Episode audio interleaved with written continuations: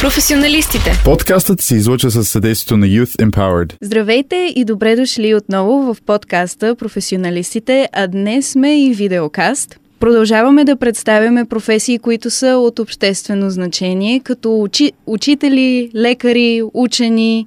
А днес ни гостува и един човек, който по някакъв начин е всичко това и повече. Представям ви Спас Керимов от Принтиво. Здравей! Здрасти. Много се радвам, че съм тук и че явно се занимавам с обществено значими неща. Определено 3D принтиране, но не какво да е, не на тухли, къщи, Да. маси, мебели, а по-скоро на тъкани или може да ми разкажеш на малко всякакви повече. живи структури, да кажем, които много искат да се превърнат в човешки тъкани, а пък след някое друго десетилетие да се превърнат и в човешки органи. Но да, може би вече 5 години, откакто а, създадохме Принтиво, се занимаваме с а, ам, биопринтиране и по-специално ам, свързано с а, а, човешки тъкани аналози.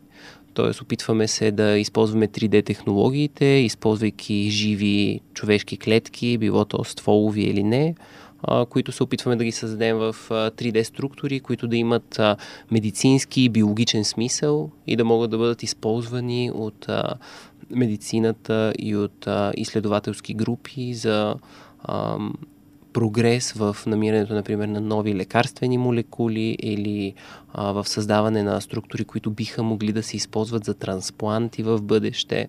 Тоест, ам, 3D технологиите и тъканното инженерство ни позволяват точно това. И те всъщност а, тази част от медицината, която се опитва да остави някакви стари и не толкова ефективни практики в миналото и да погледне а, към бъдещето, където ние ще можем да синтезираме живи структури.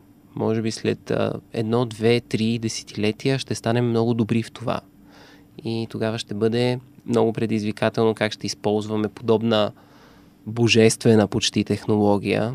А, дали ще е само за доброто на човечеството или не, зависи от хората, които го правят. Със сигурност това е тема, която ще засегнем в а, разговора, но тъй като това е и до някаква степен подкаст, който представя професионалния път или как достигаме до някакви нови професии, Да. може ли да ми разкажеш малко за, за твоя път? Моя път, мисля, че започва през 2007 Мгм. когато бях в 8 клас. Беше пролетната вакансия и аз като един а, себеуважаващ се ученик в 8 клас а, играех видеоигри. А, не видеоигри, компютърни игри. По цял ден, предимно в, по време на вакансия, когато имаш да правиш и други неща, но отделяш примерно едни хубави 8 часа и половина, в които нали, там да убиваш опоненти, което е нещо съвсем нормално, разбира се.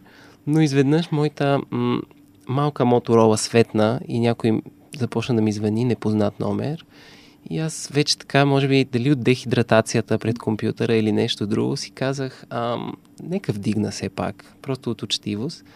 Вдигам леко притеснение и се чува Спа се обажда се учителката ти по биология.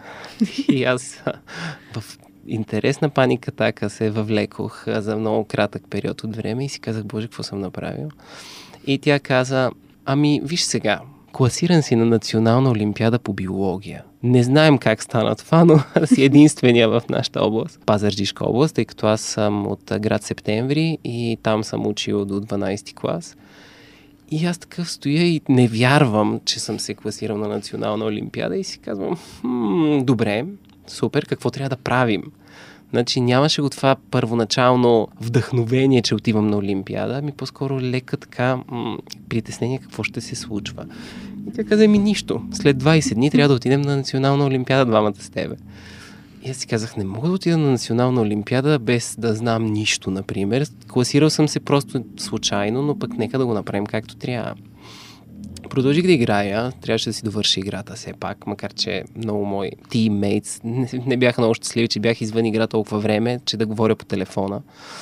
Но след като съзнах, че това ще е нещо голямо и важно, прочетох всички учебници по биология за 20 дни и отидох на Олимпиадата. И тогава си спомням, че даже влязох в първата 20 тук в България и от тогава насетне от 8 до 12 клас ходих на всяка национална олимпиада и на една международна, като бях в 10 клас по-скоро европейска, международна. И така започна всичко, като и любовта ми към това да знам. И в такъв малък град като Септември а, да ти се отключи такава любов а, е изключение, може би, или нещо подобно, но тъй като имах страхотни учители, може би също, те го разпалиха още повече, когато тази случайност изведнъж се капитализира. И така започна любовта ми към науката и любовта ми към това, че можеш да, като знаеш някакви неща, да правиш други неща, които са още по-вълнуващи и интересни. И от това всъщност спонтанно обаждане през пролета на 2007 до сега съм на това приключение. И то продължи в а, това да уча медицина, после да създам една неправителствена организация с едни страхотни колеги, докато бях студент, и после да създам Принтиво, докато бях в пети курс, също с едни прекрасни хора тогава. Това наистина е невероятна история. И наистина много се радвам, че има учители, които се занимават и се ангажират с това да запазват естественото любопитство на всяко дете към света около, около нас защото е рядко според мен не само в а, градове като Септември. Кое е било най-ценното, което си научил като факт, може би? Нещо, което ти се е запечатало в ума, дори да е митохондрията е най-основната и енергосъздаващата част на клетката. Май. Добре казано. ами, когато си по-малък или млад, всички факти изглеждат много истински. И всички факти изглеждат много стабилни, когато си ученик, дори когато си студент. Когато си студент, нещата, които четеш, ги канонизираш. И цялата ни култура и образование е създадено по този начин. Но за първи път, когато се занимавах и като доброволец и участвах в различни научни работи в а, катедрите по фармакология и биохимия и когато си говорех с а, вече утвърдени професори, си спомням, че имах един разговор, в който някой спомена, че нещата, които ги пише в а, нашите дебели медицински учебници, всъщност са относителни. Не винаги са абсолютни консенсусни факти, не всичко. Всичко може да бъде поставено под а, някакво съмнение, всичко може да бъде критикувано а, градивно и конструктивно, а, ако, ако, има, а, ако има смисъл и ако искаш да направиш а, откритие. И всъщност разбрах, че да си учен не трябва да знаеш много факти. Да си учен трябва да можеш да прилагаш много фундаментални принципи и всъщност да поставяш под съмнение повечето факти. И най-важното нещо, което научих е, че а, тази хиперотносителност цялото познание, което е натрупвала нашата цивилизация, е ключа към това да се раждат а, нови неща и да се създава нова наука и тя да продължава да се развива. Тоест, ако ти аргументирано поставиш под съмнение нещо и след това го откриеш нещо ново, което mm-hmm. се доближава малко повече до някаква истина или е малко по-точно от него. И също тогава научих, че всички, а, всички факти в науката са моделни.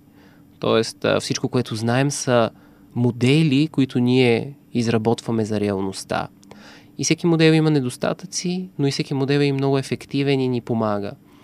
И а, разбрах, че учените са нещо като... М- те рисуват реалността така, както я разбират.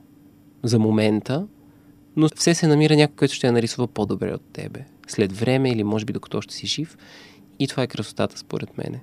Това критично мислене е ли те откъсна от пътя на медицината и някак си те насочи вече повече към науката?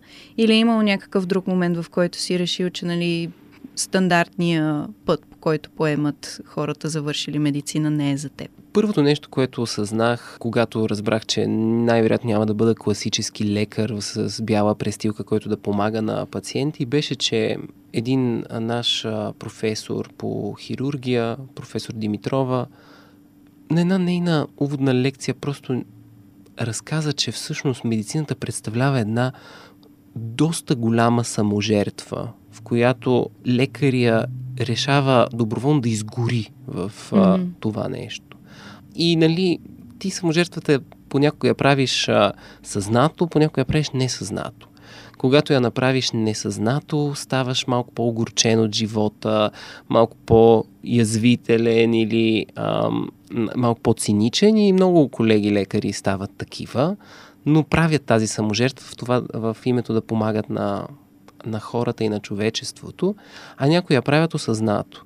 И когато я направят осъзнато, са тези лекари, за които всички говорят, които са страхотни, които помагат на всички и които а, винаги поставят пациентите си на първо място. Но тази саможертва, искаш или не, я правиш.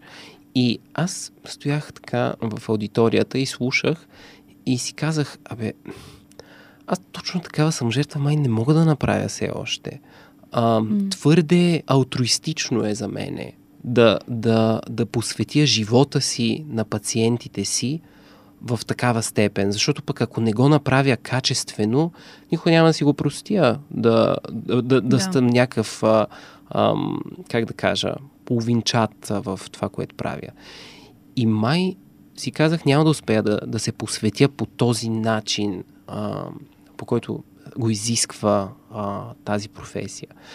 И тогава си казах, аз всъщност и, и не искам да го направя, защото искам да, да помагам с друг размах. Защото когато се занимаваш с а, биотехнологично предприемачество или се опитваш да създаваш а, а, приложна наука, която да бъде използвана а, директно и да, има, Мгм. и да има ясна апликация, ти а, създаваш а, неща за другите на голям мащаб, ако успееш да го направиш правилно. Аз съм още много далеч от това да го направя в този мащаб, в който си представям, но истината е, че не помагаш ден след ден, всеки ден на всички нуждаещи се, както правят колегите, но след много труд и много работа, в която влагаш години, време и креативност, можеш да създадеш нещо, което пък да помага за напред много дълго и на много хора едновременно. И това много ме привлече в а, създаването на биотехнологични продукти като цяло. Или в случая, в, а, в нашия случай, тъканни продукти. Защото Мгм. крайната цел на Принтиво е да, да създава тъканни аналози, колкото се може по-добре и колкото се може по-функционални. Макар, че сме много далеч още от това, тъй като той изисква много години работа. И също така тази научна креативност, която имаш, когато стоиш на ръба между това да си предприемач и учен, имаш една изключителна възможност да бъдеш креативен, да създаваш всичко, което видиш, било то понякога абсурдно, понякога приложно и, и, функционално. И тези две неща, може би, а, ме наведоха на мисълта, че аз няма да бъда лекаря, който обществото очаква да бъдеш, когато завършиш медицина. Да, и това е много хубаво, нали, да си толкова осъзнат, да знаеш какви са твоите потребности от професията, защото и хората, които са огорчени от това, което правят, наистина дори не постигат наполовина целите, които са си поставили първоначално. До сега за всеки въпрос имаш интересна история, с която отговаряш. Може би. Да мен сега ми стана любопитно каква е историята изобщо зад проекта Принтиво, нали, от, откъде тръгна. Той тръгна от а, това, че едни студенти по медицина си мислеха, че могат да изпринтират човешки орган за две години. Тръгна от а, а, скука в а, а, часовете по паразитология и вдъхновяващи тет а, толкс клипчета на професор Антония Тала. Общо взето беше една смесица от мечтите и младата наивност на няколко студенти, които си мислеха, че могат да направят някакви страхотни неща за кратко време. И слава Богу, че тогава бяхме много наивни и не можехме да преценим добре колко трудно нещо се захващаме да правим, за да можем да започнем да го правим. И аз от, от тогава смятам, че а, тази една м, позитивно насочената глупост понякога би помогнала много на човечеството. Защото ти не знаеш какво правиш, но го правиш толкова самоотвержено и толкова на всяка цена, че то се получава в някакъв момент. В началото. Може би в началото върши работа, после ако си глупав после, а, не е много добре. Трябва бързо да станеш по-умен. Но общо взето, когато всичко започна през а, 2016, а, се занимавахме с гаражна биология. Правехме а, експерименти и работехме върху първия ни 3D биопринтер през 2017 на а, невероятни места които вече не съществуват или вече са с съвсем друго предназначение. И а, това, което ни събираше обаче всички хора, които работехме там е, че ние имахме тази... Ние се уморявахме, но нашата идея беше неуморна. И тя, когато е неуморна, тя те вика всеки път да продължиш да работиш върху нея, да продължиш да разбираш какво е тя, да продължиш да си мечтаеш.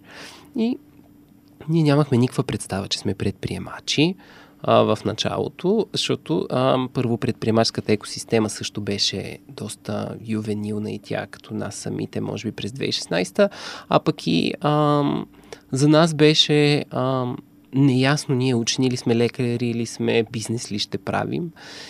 И първите години бяха много общи. Не можехме да се разделим а, в това да бъдем да правим бизнес, да правим наука, да правим еди какво си. И бяха и много красиви, естествено. Но а, малко по-късно, когато започнахме да печелим стартъп състезания, когато през 2017 вече имахме биопринтер и в началото на 2018 се включи нашия първи ангел инвеститор в а, а, фирмата ни, а, тогава вече осъзнахме, че ще почнем да правим бизнес и че най-вероятно правим бизнес. И стъпка по стъпка, в края на годината тогава, когато създадохме и първата си лаборатория в София Тех Парк, след това и следващата лаборатория, и се появиха още инвеститори, вече беше за нас ясно, че а, създаваме някакви сериозни неща. И общо взето, от тази идеалистична мечтателска позиция, а, скука и положителна глупост се роди всичко. И точно заради това смятам, че интересните професии не се учат никъде. Ти можеш да учиш нещо и никога да не го правиш, но интересните професии се създават. Ти си ги създаваш сам. Защото през 2016 в България никой не беше чувал за биопринтиране. През 2017, когато създадохме първия биопринтер, беше първия биопринтер на Балканите който беше създаден от българи реално, даже може би и в цяла източна Европа за тогава. И реално за всички хора, които искат да правят някакви неща в живота си, които да ги удовлетворяват, а не просто да имат работа, те трябва да си я създадат, да си я измислят, да, да намерят място за, тази, за това нещо, което искат да правят. И няма да го научат някъде в някой университет или някой да им го посочи или да им каже, ето това е следващото голямо нещо, стани това. И мисля, че да. Така се създават а, професиите, които са интересни. Защото mm. после обществото смята, че това е интересно, а за тебе ти просто си го създал. Ей, и си е просто твоето призвание, дори не е... Не е професия, да. Да. да. Но риска в това е, може би, че във всеки един момент може да се откажеш. В смисъл, може да се окаже, че не е това, което си си представил. В такива моменти, когато едва ли не ти и колегите ти сте били на, на ръба на отказването, какво ви е дърпало напред? Нямам нищо лошо в това да се откажеш а, дори да се откажеш, когато си положил страшно много труд и страшно много усилие. Това да си тръгнеш не винаги води до повече страдане, понякога води до по-малко страдане. И повечето хора имат усещането и представата, че трябва да имат стабилна работа. Трябва да имат а, стабилни доходи, а, живота им да, не, да няма сътресения, да, да, да си да успеят да създадат някаква комфортна зона, в която да се намират и да, и да си създадат някакво малко нали, балонче на сигурност. Обаче истината е, че трябва по-скоро да бъдеш в динамично равновесие с такъв тип а, комфортност. И точно когато си предприемач и стотиците пъти, в които искаш да се откажеш, ам, си точно на ръба на, да, да, го, да го загубиш. И когато си флиртуваш с хаоса и, и, и всъщност а, много пъти половината от възможностите пред тебе са пълна разруха, фалити, приключване на всичко, което, а, което си градил примерно 5 години, те те учат на хубави неща. И те учат на това, че трябва да приемаш а, загубите си елегантно и да можеш да продължиш напред, независимо какво си постигнал. Единственото, което според мен трябва да оставяш а, а, зад себе си, каквото и да приключиш или каквото и да продължаваш, е да е минимално, а, минимално да е страдане за, за хората mm-hmm. около тебе или всички, които са били участници в, в нещото. Колкото по-малко страдание създаваш, дори да приключиш нещо, няма никакъв проблем, защото силата не е в а, продължителността, в която си работил. Силата е в това, че въобще си започнал. И щом въобще си започнал да правиш нещо толкова различно за времето си, най-вероятно ще продължиш да правиш такива различни неща и в бъдеще. И не трябва да оставаш на едно място само защото си го започнал през примерно 2010 или 2015, защото тогавашната версия на тебе е била на върха на вдъхновението си, но сегашната може да не е. И когато тя не е, а, може да тръгне по някой друг път. Затова аз а, м- в тази култура, в която да оставаш до последно и до край а, и да се бориш до край, е страхотна. Всеки може да я опита, но няма нищо лошо и в този момент, в който искаш да си тръгнеш и си тръгваш. Mm-hmm. Трябва ли тогава във всеки един момент да имаш някакъв план Б или е по-ценно да се оставиш малко на течението и да подхождаш на нещата по-спонтанно? План Б не съм сигурен, че можеш да го изградиш, ако си работил толкова целенасочено в нещо така голямо и ново и трудно. Така че план Б винаги ще се намери. Дори да е субоптимален план Б в началото, mm. после може да е някой по-хубав план Б, после да стане страхотен план Б, накрая да стане искания план А. Ам, така че те нещата не, из, не винаги изглеждат такива, каквито са в началото. И ам, спонтанността и по-скоро това да се предадеш от а, страха, че почваш нещо ново, или от а, страха, че няма да е сигурно, или от страха, че можеш отново да се провалиш, значи си на правилното място. Когато изпитваш всички тези страхове, означава, че си точно на правилното място и си на и се, и се движиш на, на ръба на това, което можеш а, т.е. ти си на своя ръб, или не знам дали този идиомен израз има някакъв смисъл на български, но горе-долу тогава изпитваш, а, тогава изпитваш потенциала си. А, така че за мен, но пак казвам, аз съм човек, който поема доста рискове в живота си, като например да отхвърли всички конвенционални неща, които е можел да прави, да прави възможно най-неконвенционалните и куп други неща. За мен не е нужда да имаш план Б. Mm. Ще ме поправиш, ако греша, но за сега знам, че основните проекти, с които се занимавате, са чипове за тестване на лекарства или такива, които ще подпомогнах персонализираното лечение и създаването на ендометриум, който да помогне в лечението или в идентифицирането на проблеми на хора с забременяването. Да. Има ли нови проекти, по които работите в момента? Напоследък екипа стана малко по-малък и по-сплотен, а, от гледна точка, че решихме малко да се фокусираме, mm-hmm. а, защото преди две години може би се опитвахме да правим всичко, до което можем да се докоснем, включително и някои неща, които ти изброи.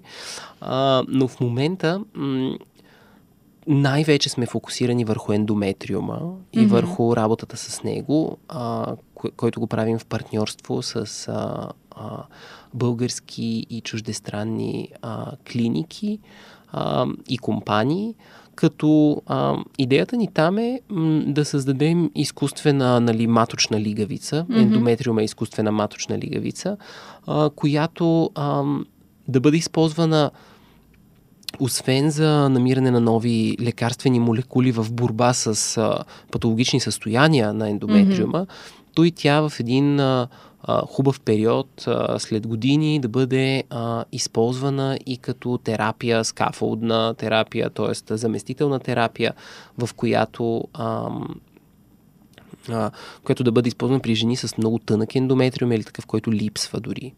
Но още сме далече от там а, защото там трябва да се направят голяма серия от предклинични клинични изпитвания, в които ние трябва да въведем този продукт. И всъщност mm-hmm. това, е, а, това е нещо, което е доста скъпо и доста трудно и доста бавно.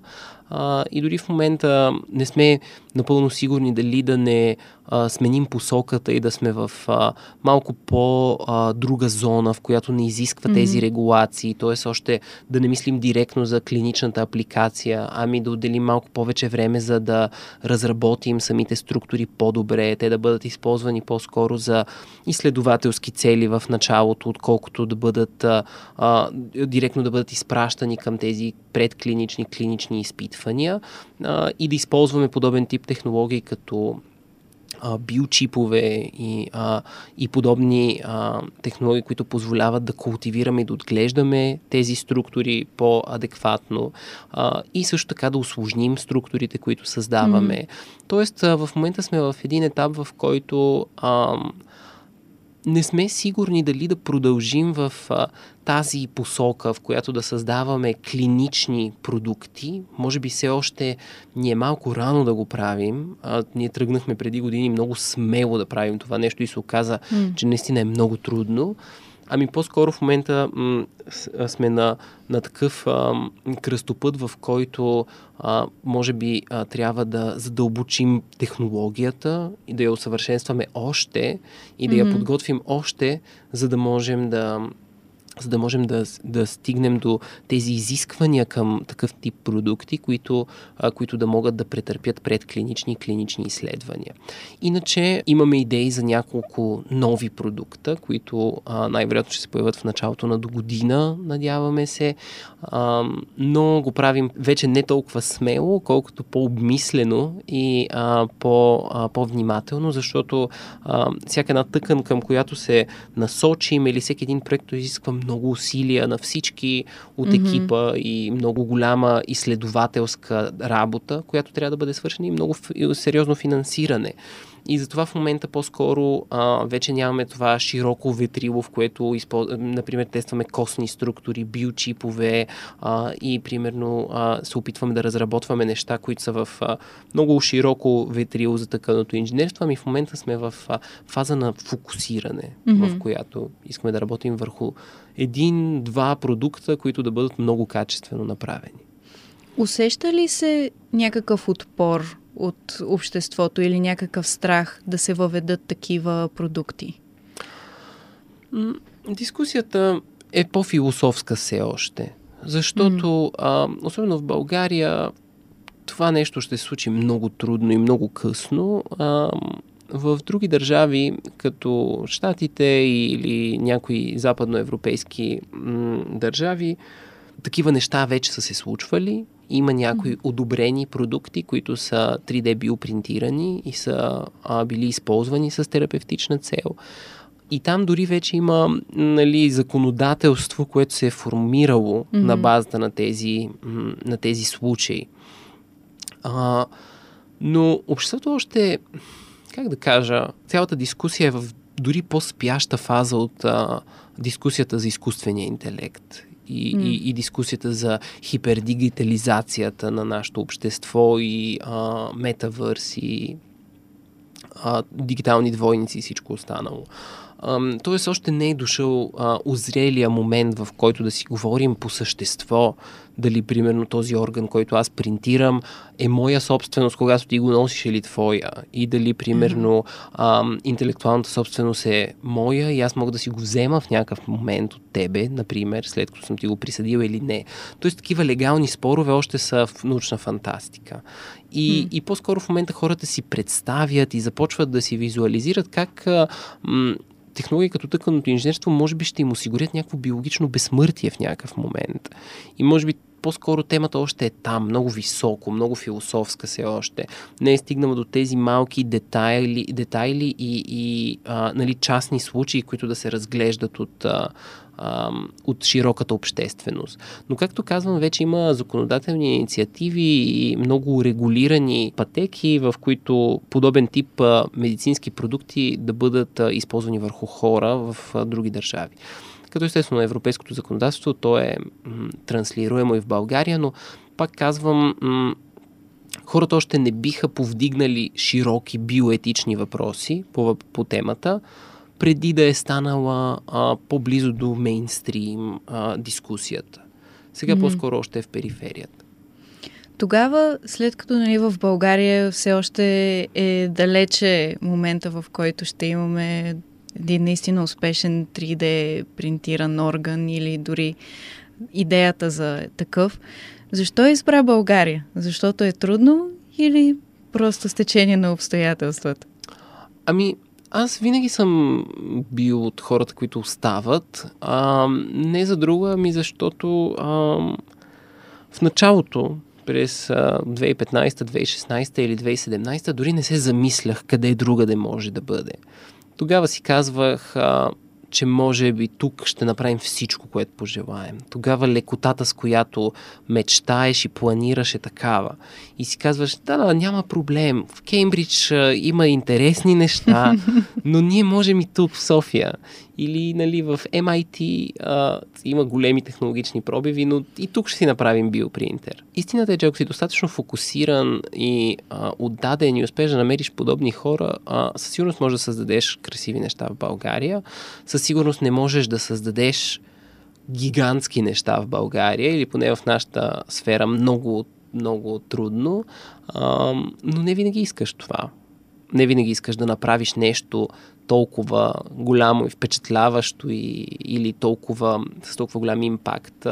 И понякога си казваш, ами би било много хубаво всъщност първия биопринтиран орган а, да е в България, защото доста българи ще могат да се възползват от това. Няма да има нужда да, примерно, да чакат за немски органи, колкото да. и лошо да звучи. Но, а, но пак, ам, не, не мога да кажа, че съм го направил от някакво дълбоко а, родолюбие и прекланяне пред държавата и пред а, нашата нация, а, защото аз а, бих казал, че съм а, умерено патриотичен mm-hmm. а, или критично патриотичен, ако мога да кажа.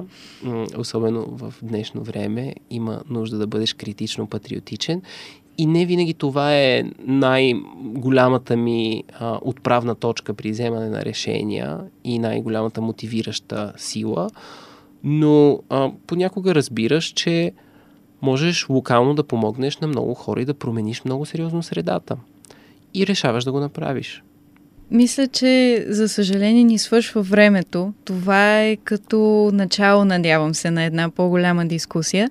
Като последен въпрос, има ли някакъв урок, който ти се иска да беше научил още съвсем в началото и който би споделил с едни бъдещи или предприемачи, или хора, които ще се занимават с една несъществуваща за момента професия?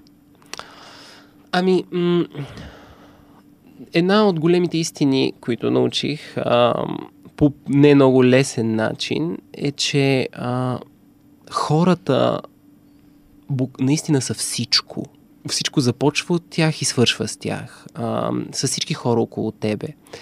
И понякога, когато не си достатъчно озрял и не си достатъчно готов да говориш с хората и да разбираш хората и те да разбират тебе, се случват пълни глупости. И това се научава по трудния начин. А, и всъщност а, големия житейски урок е, че хората са най-ценни и колкото по-рано се научиш а, винаги да се стремиш а, всички да са добре и всички да се чувстват ценни и да има смисъл работата и това, което правят, е много трудно, а, но колкото по-отрано успееш да го постигнеш или поне да работиш в тази посока, а, толкова по-добре. Защото всички хора имат нужда да се себе изразяват и да създават и да, и да могат да оставят следа в а, нашето общество. Но понякога, когато си незрял или неразбиращ или сляп или дори не виждаш цялото това нещо, mm много хора могат да, могат да пострадат около, около тебе и от твоите действия по един такъв индиректен начин или директен. И това ми се ще да, да го знаех в началото. Да знам, че хората са много важни. Това наистина е прекрасен урок, който обаче може би наистина се научава повече с опит, колкото и да си го казваме. Много. Е. много ти благодаря за този наистина вдъхновяващ разговор. Беше ми много приятно. На мене също. А вие продължавайте да следите новините около подкаста Професионалистите, където ви запознаваме и с други обществено значими професии, а може някой от тях да вдъхнови и вас. До скоро! Абонирайте се за нашите подкасти на всички платформи Mixcloud, Spotify, Google Podcasts и Apple Podcasts.